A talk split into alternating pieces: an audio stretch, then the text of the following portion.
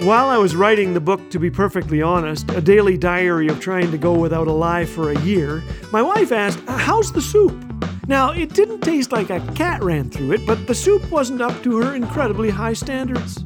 I want joy in my home, so I said, Honey, I can't believe you cooked for me. You are awesome. She laughed. Ephesians 4:29 says we should avoid all unwholesome talk and build others up with our words. An acrostic helps. It's the word think. T is what I say true. H is it helpful? I will it inspire? N is it necessary? And K am I kind about it? Kindness is one of the most endearing traits in any great relationship. That and knowing when to be quiet and eat the soup.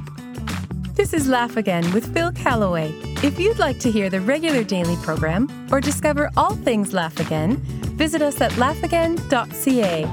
Laugh Again, truth bringing laughter to life.